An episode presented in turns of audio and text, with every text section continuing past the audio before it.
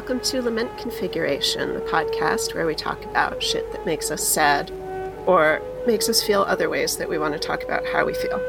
I'm Julia Gfrörer. I'm a graphic novelist, and with me is my co host, Gretchen Felker Martin. I'm a film critic and horror author. Tonight, right off the bat, we want to talk about Messalina, uh, Oh, yeah. which is a subject that came out last week and that we promised to get to later. So we're getting to it now. Right, we were talking about I Claudius, Yes. and she's a fairly prominent character in that because she married into the the Julian dynasty. Yeah, she was Claudius's second wife, I believe. She was very young when she married him. She was about uh, 17. I'm going to try and remember what is fact and what is I Claudius. One assumes he would have been much older in his 50s, I think, so probably quite smitten with her. She did have a lover with whom she conspired to kill him. Her plan was to marry her lover and they were going to become they were going to take over the kingdom, which is hard to see how that would have worked, but like I say, she was very young. I mean, by the time she died, she was only, I want to say, in her mid to late 20s. I didn't even realize she was that old. So, the main reason that we talk about Messalina today, and particularly tonight, is that through literature, she gained a, a kind of a reputation for being an unrepentant slut, which we love. She's our Yeah. people. Um, Just one of one of history's great hoes. one of history's great hoes indeed and that is partly from a, a the way that they used to tell history was a lot of rumor mixed in with the facts um, we're not concerned with history so much as with the uh, with messalina as an icon of Right. unrepentant story- sluttiness the story that's been told and, and what we get to do with that now because it's it's certain that at the very least it's wildly exaggerated but that doesn't really matter anymore her feats of sluttiness are like superhuman yeah they're it's like the labors of hercules. If every time he like went to get a new labor they were like you have to fuck a thousand chicks. She uh, supposedly would have competitions with famous Roman whores to see who could fuck the most men in a night, and she Yeah, i believe i believe her record was 25 men in 24 hours. That's that's pretty impressive. I feel like I I, I would have expected more because well i think there was probably some sort of like rate limiting qualifier like you have to get them off oh no yeah that's the that's the um that is the qualifier is that the they have to come. She doesn't have to come which is part of why i wanted to talk about her. I wanted to read the roman poet juvenal wrote a series of satirical poems about marriage and why it's bullshit and he wrote one about messalina which i love and i thought about translating it on the fly but being on tape makes me nervous, so I'm not going to. I don't know who did this translation, though. It's just one I have saved on my computer. You ready for this? absolutely Look at our quasi divinities. Think of what Claudius had to endure. As soon as the wife perceived her husband was sleeping, she would steal away from him, taking with her a single maid, and actually bear to prefer a mat to her bed in the palace. The imperial harlot did not blush to don a hooded cloak in the dead of night. No, with a yellow wig concealing her raven locks, she made for a brothel warm with the stench of a much used bedspread and entered an empty cell, her own. Undressing, she stood there with gilded nipples under the bogus sign of the she wolf, displaying the womb which gave the lordly Britannicus birth. She smilingly greeted all who entered and asked for her present. Then, when the brothel's owner allowed the girls to go home, she lingered as long as she could before closing her cell and sadly leaving still on fire with clitoris rigid. At last she returned, exhausted but not fulfilled by her men, and with greasy, grimy cheeks and foul from the smoke of the lamp, she carried back to the emperor's couch the smell of the whorehouse. That's such a beautifully evocative poem It really is. And I I actually am going to look up what the Latin is for it because the description of her vulva being still erect, I think is Yeah, when I heard it before, it was that I think she was raw or swollen or sore. It's inflamed, I think, is. That's it. And I think, like, such a big part of what's interesting about Messalina and other sort of core figures in the public imagination, she came into this life as the wife of the emperor without many life skills or like people who were her own or sort of a you know what did she have in her life what could a 17 year old have that was just hers in a marriage to the emperor of rome mm-hmm. okay it's adhuc ardens rigidi tentigine vulvae et lasata viris nec dum satiata recessit. So that would be with burning, rigid. What is tentigine? this link is purple. I've looked it up before. Erect means uh, lecherous or erection as of the penis. So, with burning, rigid, erect vulva and tired of men and yet unsatisfied, she withdrew. God, that's so good. So I find that really interesting because it addresses like her physical arousal in a way that is a, is it's so explicit and kind of not in the way that maybe we normally talk about a vulva. I mean, we right. do, but you know, but in there, general, there are certain like, ways that we're accustomed to talking about desire, and that is usually not one of them because there's there's something aggressive about it. Right. It implies, you know, agency on the part of the person who has it, mm-hmm. which is generally seen as pretty unacceptable. Normally, when we are talking about when we are talking about women being aroused, we describe them as being soft, receptive, wet. Yeah. Yeah. And this is really the opposite of that. There's something really wonderfully uh, sadly raunchy about it. Mm-hmm. You know, I mean, one feels for her. right. Absolutely. Everyone knows that feeling of being fucked out and still not having gotten what you want. Absolutely. You know, there's a part in uh, Foucault's Pendulum where he goes to a candomblé and uh, is watching the congregants there. Some of them are trying to be uh, the term in Brazilian voodoo is ridden, but uh, you know, basically possessed by these spirits. And uh, there's this one woman who always comes to these gatherings, but never manages to get possessed, and she really wants to. And he describes her as reminding him of someone struggling to reach orgasm. Oh, that's great. I forgot yeah. about that. And that, you know, that image of like, you just, you want to lose yourself so bad, but nothing is enough. So I also have a couple of quotations from a book called The Telling of the Act. Uh, I would love to hear them if you want to share. I would love to share. This is The Telling of the Act Sexuality as Narrative in 18th and 19th Century France by P.M. Cryle. So the first one is Erotic narrative is not simply defeated by Messalina, of course. It struggles to finish her off and makes narrative out of its sustained attempts to do so. The challenge for male characters is to take the apparently insatiable female to the point where she will actually voice her own satisfaction and mark the end of the story by saying enough.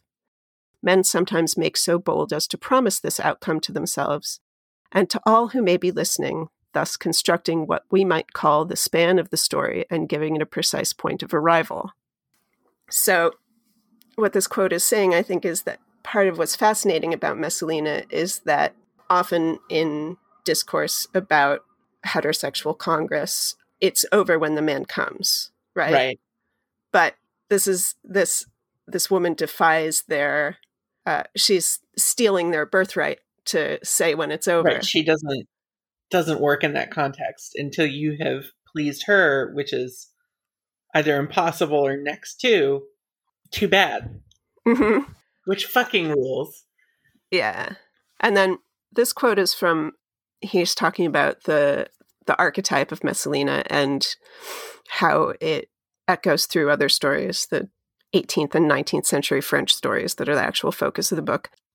Not only is this Messalina figure, uh, one in a different book that he was referencing, unconquered in her feminine resistance, she effectively, if not quite actively, conquers all the male Hercules who try their strength against her, leaving them damaged. The heroine of a later novel, Inasouvi, 1889, succeeds even more dramatically in reducing the famous names of virility to a state of prostration, or certainly would do so if she were ever to engage them in heroic combat. In the plump arms of this enchantress, the Samsons and Herculeses would soon become debilitated, exhausted creatures pleading for mercy like pale faced children. God, that is so good. I thought you'd like that. I do. I do. That also reminds me of my favorite painting of Messalina by Peter Severin Krøyer, who I think is a German or, or Swiss artist. And he did this really incredible painting of her standing next to a marble plinth. And she's like, I hate to use this word, but she's thick. Mm-hmm. You know, she's got sort of like a, a broad set face and a double chin and a soft arm with a, a serpent bangle on it. And this is something you see a lot in like antique narratives about famous prostitutes or sluts is that I mean, you know, it's like the the origins of the word voluptuous are are its original meaning is pleasurable. Mm-hmm. There's something so fleshy along with the earthiness of women like this. Mm.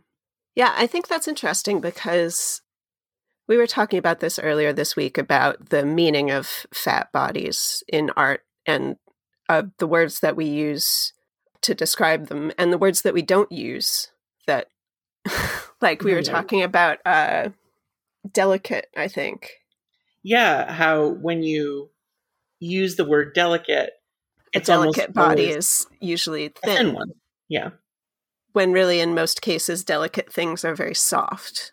Yes. You know a chick is delicate.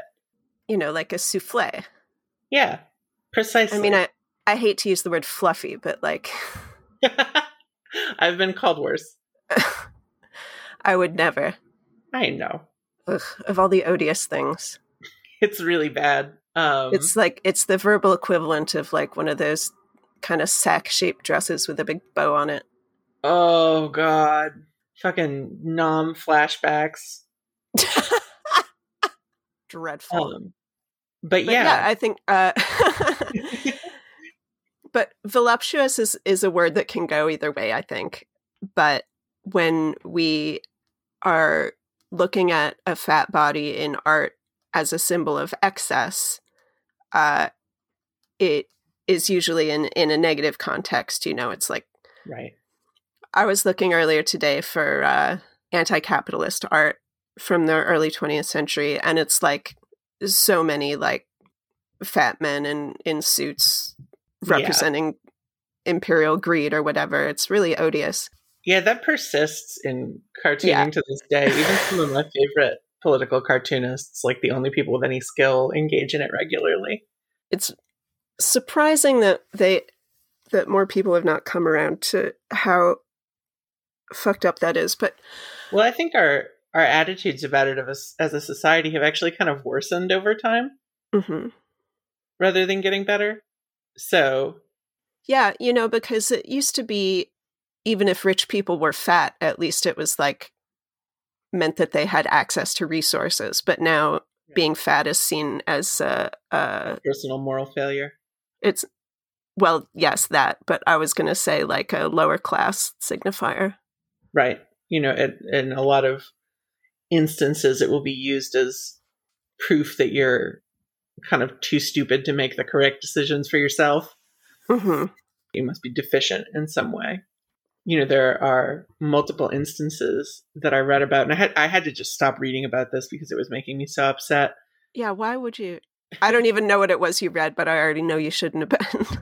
yeah, uh, it was about fat children being taken away from their parents. Jesus. And one, exactly as you would expect, A, they never fucking wind up thinner. Mm-mm. Um, and B, it destroys their whole lives. Yeah.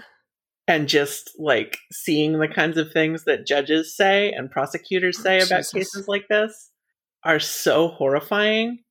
Basically, at every level in our government and in our corporate culture, every part of American society, it's okay to be pretty much any level of hostile towards a fat person. hmm Right, because the idea is it, that they brought this on themselves. Right. If And they didn't want to be treated like this, they would just be thin.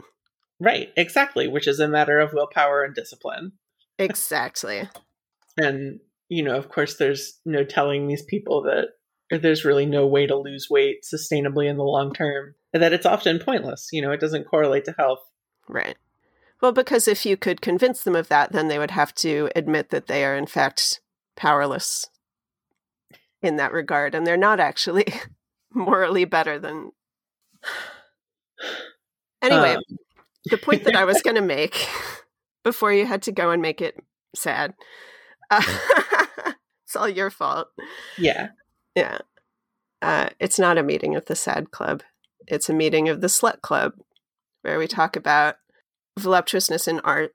Like, it's not necessarily negative, the idea that, I mean, excess is an inherently negative term, but that the fat body is a pleasurable body, you know? Mhm. Like, Messalina should be fatter because she has so much more to do with her body. yeah, Do you know what I mean? yeah. I do. There should be more of her, and she should be like full and soft and and tactile. Right. Like, I'm not saying that thin people can't have good sex with each other. I'm. You can say it. um but until you've experienced like making love to a fat person or being two fat people making love there's first of all there's this really incredible intimacy to it because you are wanting something that you're not supposed to want mutually and safely and Mhm. you know, showing this part of yourself that without exception you have been ridiculed and tormented for, Mhm. which of course is very hot. And also, just on a physical level, uh, the fat body has more nerves. You, your skin is literally more sensitive. That's very cool to me. Yeah, it's extremely cool. I'm trying to think. There are other famous hoes from history who are often presented as plump in historical record, if not in modern interpretation. I feel like I've never seen a skinny Cleopatra. I've never seen a real fat Cleopatra, but she's usually voluptuous. Yeah, that's that's typically what I see too. Um, I mean, that's also there's Orientalism there too. sure. um, Hey, that- these things yeah. intersect. Very much so. There's also her name is escaping me right now, but there's a famous Chinese courtesan of the the Warring Kingdoms period. Who, Oh, is it the one where there's there's a like an emperor who has a fat wife and a skinny wife, Yes, that's exactly it. Um, and, then there's a um the Chinese idiom for "there's no accounting for taste" is like, well, you know, there's the fat one and the thin one, right. and each one is good in their own way. Yeah, that's precisely what I was thinking of. Sorry to everybody who knows what we're talking about and cannot tell us. We'll probably just post it on the Discord. I was so pissed when I did you look on the Discord and see the Unit 731 thing? um, no, I totally misremembered that scene. In my defense, I Oh, haven't watched yeah, the no, I movie. did see that. I did see that. It's very sad to me. But I think someone told it to me in that way, and that was how I that was why I filed it. I'm blaming this other person that Yeah, pass it along. Um, Sure. I did. Whoever described the the scene as it occurs in the film, though, Mhm. did a wonderful job with that that horrible sentence. imagine slamming a frozen hot dog against the counter Yep. uh, as a comparison to breaking an arm um, that A frozen been- arm. that has been frozen. Mm-hmm. Good lord. Man, the other the other famous hoe that I was thinking of while I was reading about Messalina this week is Shamat, the temple priestess. Oh, who yeah. fucked Enkidu into civilization. Love her. Oh, she's so great. You know, she's a really central figure in the Epic of Gilgamesh. She is the one who civilizes Enkidu and facilitates his friendship with Gilgamesh. And, And she does that by fucking him all all day and all night for a week.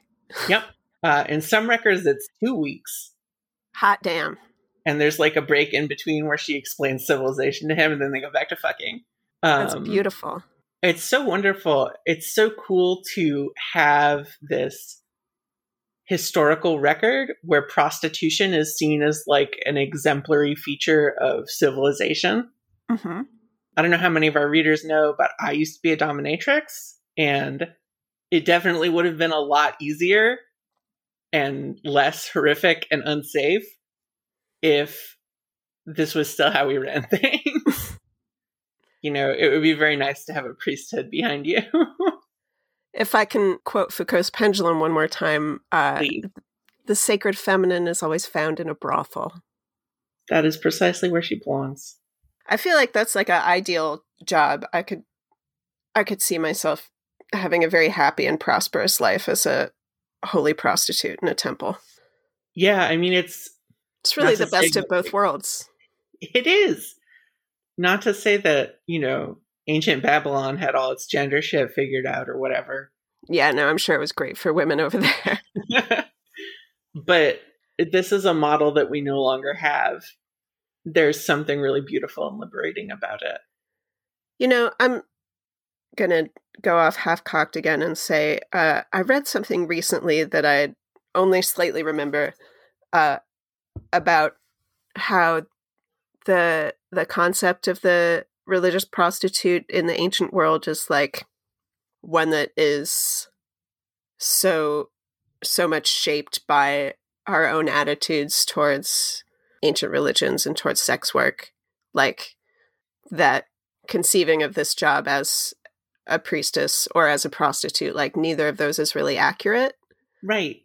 and i should go back and find that article before i talk about it more but yeah it's like i think maybe describing it in that way is a relic of being unable to contextualize non-procreative sex uh other Right. than as prostitution That seems likely. the theory i just made up that- just now seems good Well, right It's likely that it applies to some extent just because we so often sort of have no frame of reference for what the average person was like when we Mhm. look back at history.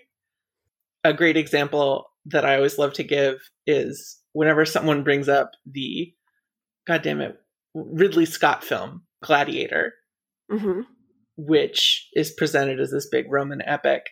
i've never seen that It's terrible and you would hate it. that sounds like Um, fun yeah, I mean, you know, it's it's not like a bad movie on its own merits, but as a depiction of Rome, yeah it so completely misses the entire point and and sort of misconstrues the civilization. Can you imagine how boring a realistic depiction of Rome would be? First of all, it would be incomprehensible. Like nobody would recognize it as Rome. Right. Uh, second of all, it would all be in Greek. no, even if it was in English, it, uh, the idea of Rome that we as 21st century Americans live with is just, it's a completely independent thing. Yeah. and it, it's important in its own way like it's a cultural icon it's a we have this shared understanding of it that we all can refer back to you know there's democracy and order and and even if you don't want to completely suck its dick like a lot of people do like it's still you know this symbol of like empire and chauvinism and Right. It's it's, do, it's doing a lot of work as a symbol. yeah. And that's that's very much how the Ridley Scott movie approaches it. You know, it's very much all about defending democracy and freedom. Oh, um, barf. Yeah, it's awful. Are the um, are the gladiators symbols of democracy? How does that work? So it's set during the reign of Commodus. Okay. Who was like, you know, like half of all emperors, a huge showboating piece of shit who no one liked. Mm-hmm. And the protagonist is a disgraced general who gets sold into slavery as a gladiator through a series of mishaps. And everyone by a set of curious with... chances. yeah. And everyone falls in love with him because he's really merciful. Um, that that quality that the ancient Romans famously loved. Yeah, there's a great history on Fire podcast about Roman attitudes toward the gladiatorial games and the ways yes. in which I really I, I, really love that. It's a two-parter. Um, the ways in which the games allowed the Roman people to see people confront death and basically give it the finger. And I love the secular games. We have to talk about we we can talk about the secular games next episode have okay, so much okay. to say about it. There, yeah, there's a ton to say about gladiatorial combat and the social order surrounding it. But anyway, long story short, they loved fucking like gore and bloodshed and craziness. Mm-hmm. And the only way you were going to get popular is if you raped your opponent's corpse after you killed him. Oh, but this is all pretty far afield. what? Okay, so as far as like the hyper masculinity of the ancient world, is it a more enjoyable movie than 300? Because I enjoyed 300. I thought it was called Zoo for a long time, but.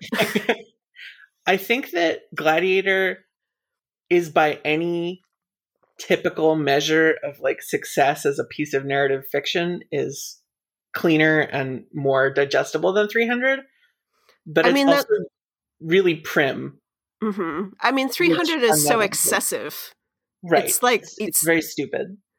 It's Frank Miller, right? Like yeah. he he just like gets a little boner about something and runs with it, which a lot of is he an indie cartoonist? I feel like he's on the indie side of mainstream.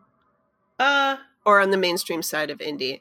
But like yeah. he's he's in an area of a previous generation of cartoonists that are men mostly who just like get really hung up on some shit that like they then decide whatever fluffs their boner is like some universal truth about masculinity and that like they have to spread this gospel and that's not necessarily an attractive quality in a human being but the ability to just obsessively bore into whatever idiosyncratic bullshit fascinates you in particular is really important quality for an artist to have. Yeah. And I, and, I love and, that for him. And it's fun to watch, even if I don't share his particular predilections. That is why I would say that 300 is the better movie. Um, like the weirder movie is always more fun than the one that tries to stick to the middle of the road. Right. You know, or at least like, to be broadly appealing. Like there's there's plenty that you could point out as being dramatically or visually wrong with Nightbreed, but at the end of the day, it's so much better than some slick shit like Avatar could ever be. I haven't seen Avatar, but absolutely. It's I mean, it's just you said it and I won't repeat it. It's just a matter of finding something you're obsessed with and drilling into it. I guess I did repeat it. I'm sorry for breaking that promise to you. I feel so betrayed. I mean, this is this is part of what makes the Rocky Horror Picture Show such a fascinating movie to me. Oh. I mentioned this on it's Tim Curry's 75th birthday. Happy birthday, Tim. We love Happy you. Happy birthday, Tim. We love you if you're listening, I hope we'll he's listening. Yeah. I mean, yeah. yeah. Sure. Yeah. Yeah. just to just to have it written on your dance card. I feel like. also, I I haven't seen a recent picture of Tim Curry, but I bet he's still sexy. he really is. He's kind of Orson Welles in his old age. That's that's good. Any stage Yeah. of Orson Welles is sexy. So he's like big and fat and hairy. Okay, It's really good. I'm into it. Yeah. So, the Rocky Horror Picture Show is a film that I think is explicitly about obsessive desire and about how it can be alienating. You know, Frank-N-Furter is he's a mad scientist character, but essentially he's an artist. You know, he as you move through the story like his fantasies become more and more abject as you see them like unable to align with reality. You know, the creature that he creates can't live up to his fantasy. And for that reason, it is a tragedy and one that I personally find relatable. I think a lot of people do. And I think that it has this place in the collective consciousness as uh, trash cinema, like it's a um, cult classic or whatever. It's really very well made. It's a brilliant movie in pretty much any way that you can care to consider it. it. is absolutely extraordinary. And it is wild to me that I that this movie could become a part of my life when I was still like a young teenager and impressionable.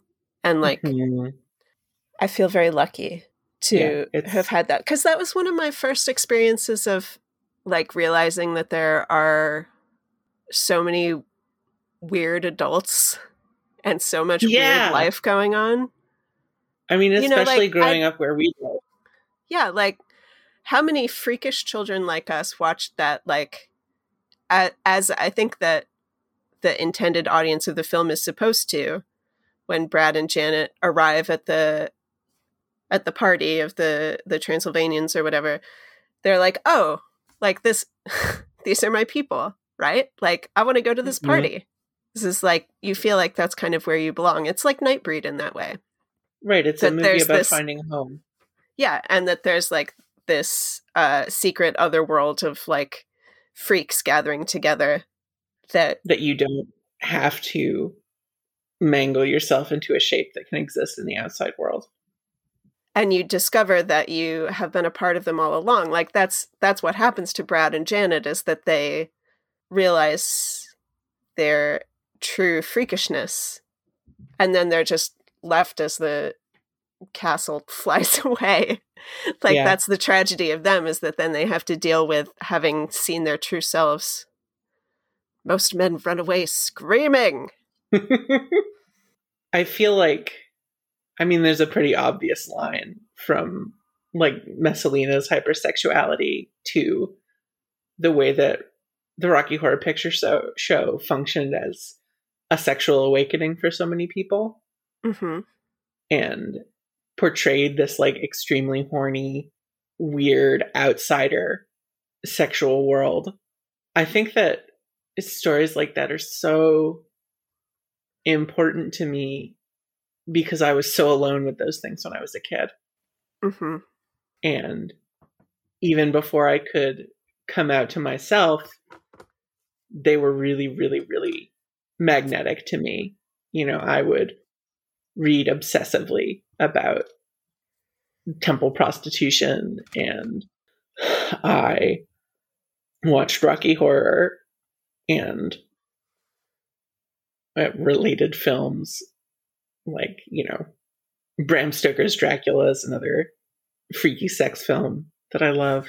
But I mean, maybe it's not a world shattering point, but just knowing that these people have always existed, that they still exist in the time that you were on the earth is so liberating and fills people, I think, with such an important yearning. I mean, this is what one of the reasons that art is important is that it is a voice in the dark that lets other people know that you're there. Right. It's throwing your heart out onto the street and seeing who picks it up. Yeah. You know the uh, Ray Bradbury story, The Foghorn? Yeah, I do. I'm going to look up the quote from it that I like very much. Okay. So, The Foghorn is a story about a lighthouse keeper, and uh, there's this sea monster that is in love with the foghorn because it's the last creature of its kind.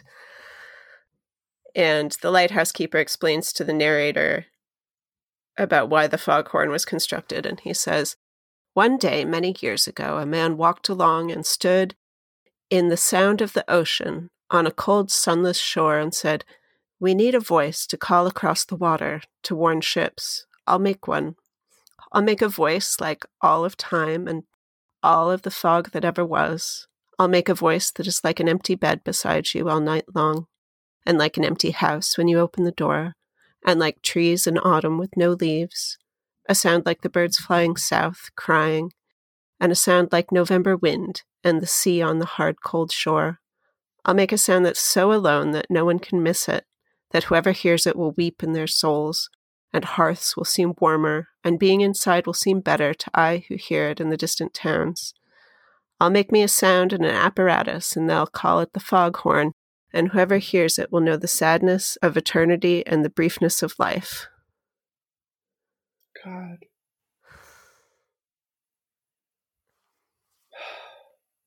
That got me. So that's what you gotta do. Yeah. Yeah. Ray Bradbury gets it, man. I love Ray Bradbury. I think a lot about the um the way that he writes about the way that children experience summer, Oh god. which I think is is such a like heartbreaking, bittersweet thing to look back on as an adult. Do you want to do some questions? Yeah, I feel like we better do some questions. Did we get Otherwise- any on Twitter? I think we got a couple on Discord. Yeah, we have a couple on Discord and uh we have one on Twitter. Okay, what's the one on Twitter? All right. This one comes from Sixty Stick. What do you think about sensitivity reading? Uh I don't think I have any opinion on sensitivity reading. Seems like a good idea.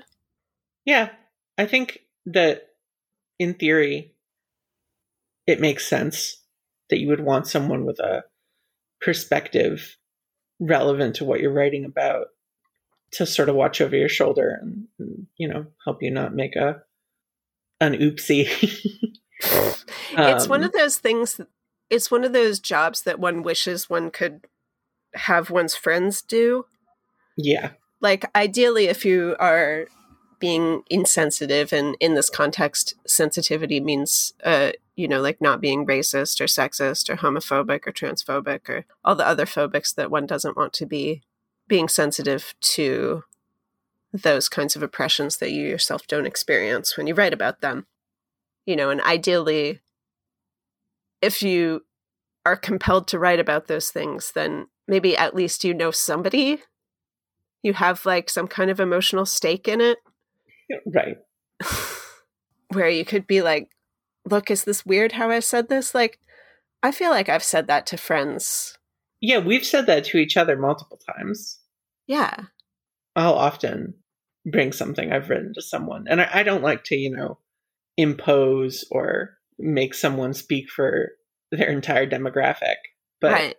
every once in a while I think it's it's not inappropriate. I mean, that's why I talk to you about it because, like, really just as long as I know that it lands for you, then I'm fine. Like, I don't need every person to get it, but between the two of us, I think we cover everything that I That really matters. Yeah. I. Stopped because we're both white. okay, yeah, fair. So not Um, everything that really matters, but like, you know, for example, when I I wrote the story about being fat shamed by Rafe Fine. Right, yeah, I remember that. That's an extremely hot story. I think about that often. I agree. And like I have definitely been I don't know if the word is fat shamed because I've never really been fat, but like I've definitely had weird comments made about my weight by men. But I when I wrote it I was like, "Okay, this is hot to me. What do you think about this? Is this too far?" And you were like, "No."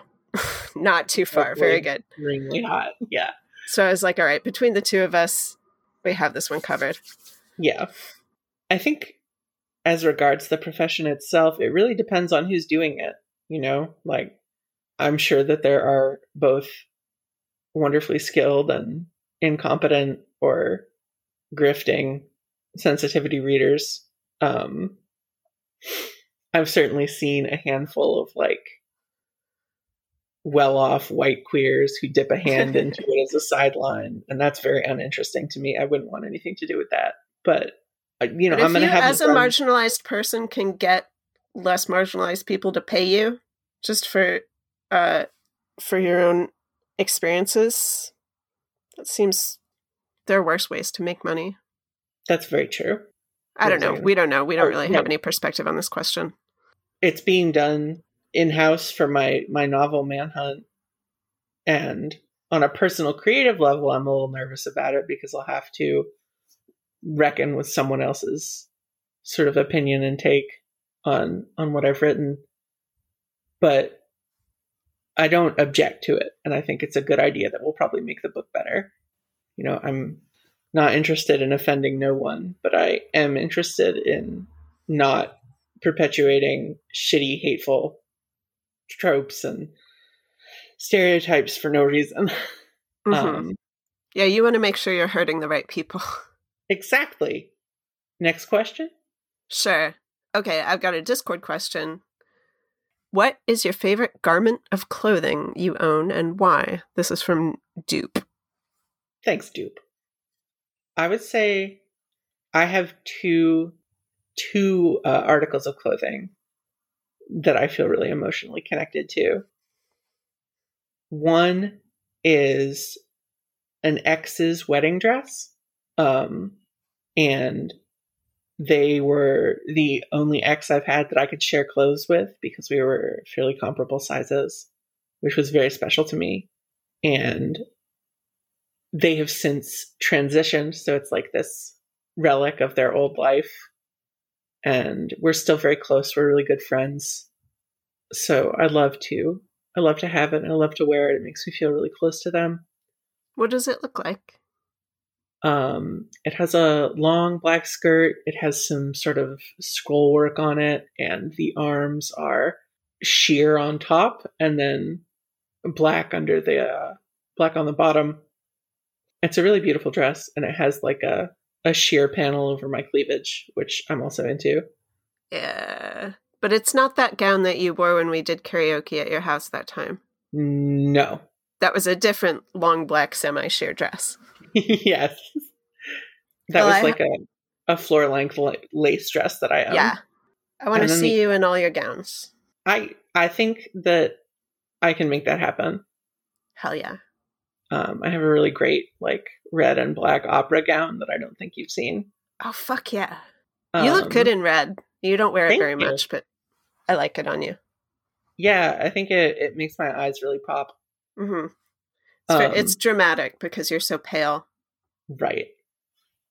And I think the the other article of clothing that I'm really emotionally attached to is that like pumpkin and autumn leaf sweater that you gave me that I wear all the time.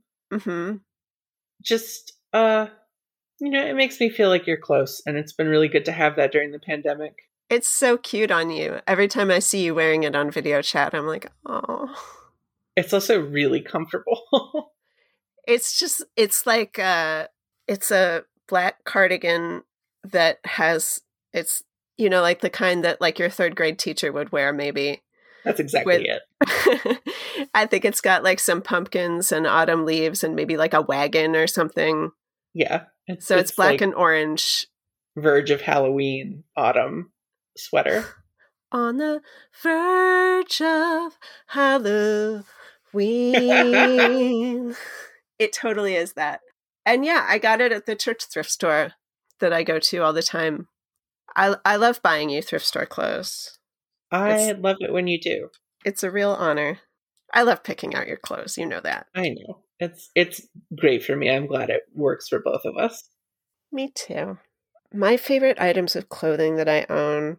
So, when I was uh 18 yeah i was 18 um i was an exchange student in japan for a little while and uh my host family gave me a yukata which is a like a, a summertime kimono that is cotton and usually there this one is um indigo and white and it's really too small for me. It i think they said because my Japanese was never very good, and my host sister's English was better than my Japanese, but not great. But I think it belonged to my host mother at some point, and they wanted to dress me up because I'm tall and red haired, and I looked funny to them in Japanese clothes. I think. Uh, so they put it on me, and they were all laughing about like how short the sleeves were and stuff. And I was like, this is so cool. It's so beautiful. And then they gave it to me as they were wont to do. this is like one of my lingering regrets about this experience is that I never got the hang of like, if I would tell them that I liked something, if I was too effusive, then they would just give it to me. Yeah. Because I, I, I think it's kind of a requirement. And I didn't want to make them give me things because I still had a backpacking trip to do after I left them. and also because I didn't just want to ransack their fucking house. But yeah, they gave me this yukata. And yeah, so it's very dark blue with hydrangea printed on it in white. And it is the most honestly that a white American can come by a kimono, I suppose. Um, and it's really precious to me because it has sweet memories attached to it. And uh, because I have worn it so much through, like, I, I wore it when I was in labor with Frank, and it fits him now much better than it fits me because he's almost as tall as I am. Uh, it's, I think, a girl's pattern, not like a pattern that a boy would normally wear, but who gives a shit? Yeah. Anyway, I really cherish that. If I were going to choose, like, one clothing item that I would save in a fire, it would be that. That's a really beautiful yukata. Thank you. That's I have fantastic. a couple of other kimonos now, but that's the most sentimental to me. Yeah, I really like that um that pale one you have. Oh, the one with the like it's like pale green with a kind of a ocean pattern on it. Yeah. It has like kind of swirling water along the hem. Yeah, you look so good in colors along that like aquamarine part of the Pantone spectrum. Thank you. When we went to Maine, I wore it a lot because we did a lot mm-hmm. of lounging. That was really nice. I Gretchen and I last August we we took a cabin in Maine for two weeks. Yeah, we and... uh, fled our our pandemic imprisonment. We had a lovely time. It was a long drive. We were like we went all the way up to the Canadian border almost, and we got a little place right on the ocean that was really good deal. Airbnb. Yeah, we went kayaking. Oh and man. we watched a ton of movies. I got we got a projector. Like Sean, my partner's a TV critic, and he gets like we get all these like promotional things in the mail. So some uh TV subscription service sent us like a really nice projector, like a Bluetooth projector. So I brought that. Gretchen brought a sheet and we hung it up on the wall and watched movies really big almost every day. Oh, that was so much fun. Yeah. And we got extremely drunk and chain smoked a bunch. Yeah, we did. And um the house up the road had a an apple tree and they put out like all these extra crummy apples. And I walked up and collected them and made a really good pie. Oh, that was such a good pie. You also Oh, I, I made sea we salt. Yeah. Because we didn't have any salt. And I was like, but we're at the ocean. That's, that's like, we're so similar in so many ways, but I feel that that's a great point to identify how we approach solving a problem differently because I 100% would have like either had no salt or gone to the store and bought salt. And you were like, I'll simply wrest salt from the ocean's grass. yeah, that's very me. I would rather make it than buy it. You also sang The Impossible Dream so beautifully that I cried. Oh my god, I forgot about that. Oh, Gretchen.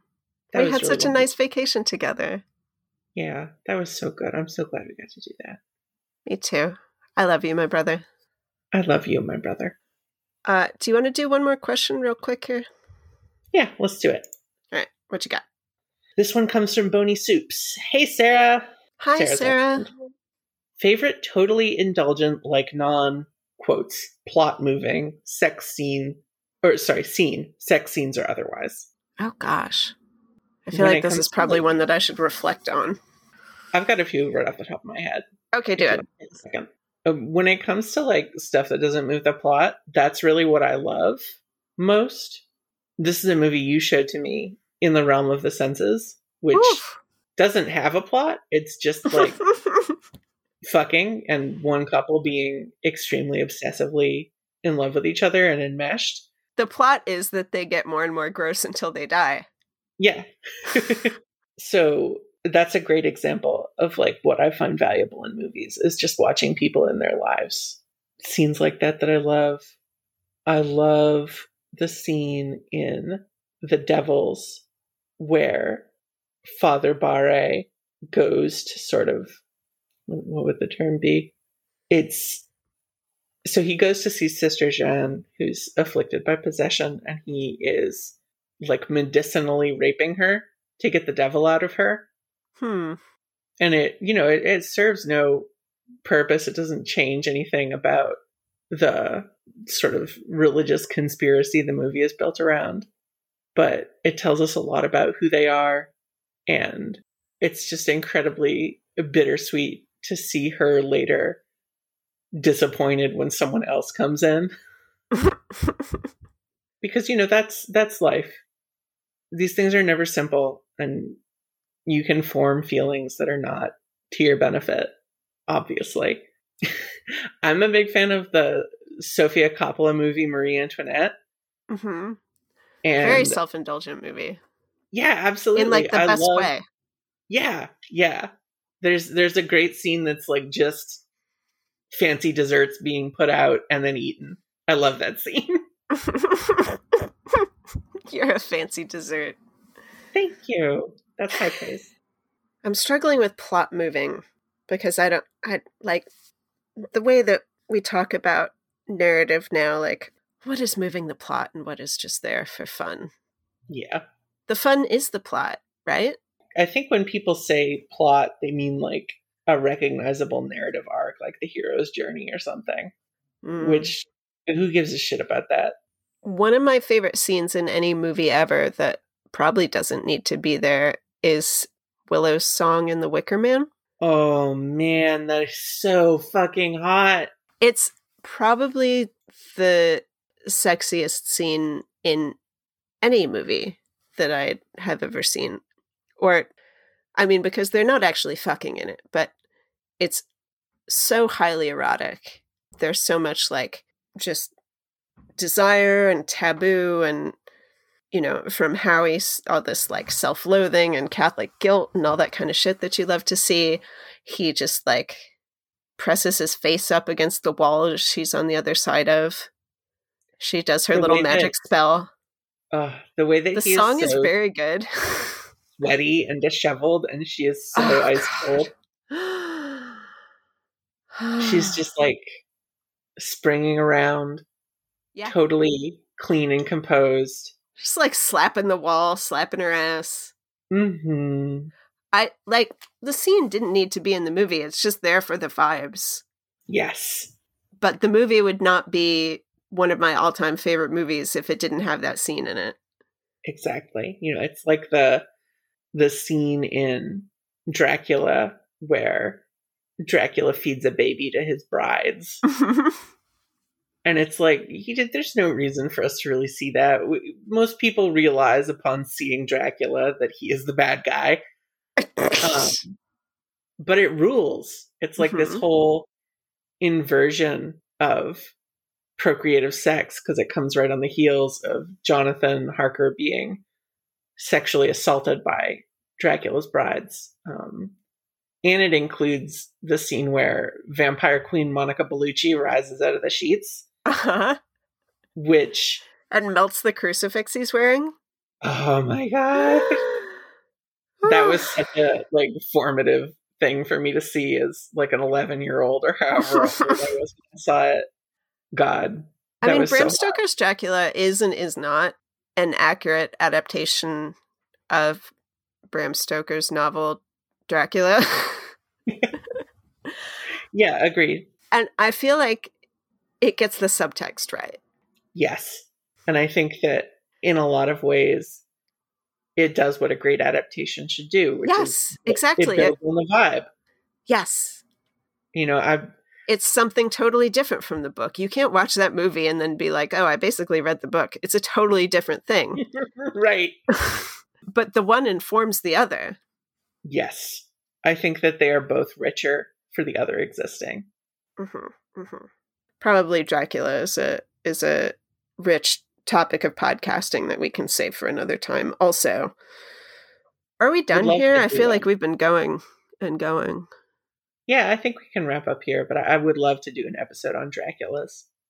Draculas, two Draculas, four Draculas. So thank you. You've been listening to Lament Configuration. You can follow us on uh where can they follow us, Julia? We have Twitter accounts that That's are true. great. You can subscribe to us on Apple Podcasts, Spotify. You're not using any other things. Shut up. You can join our Discord.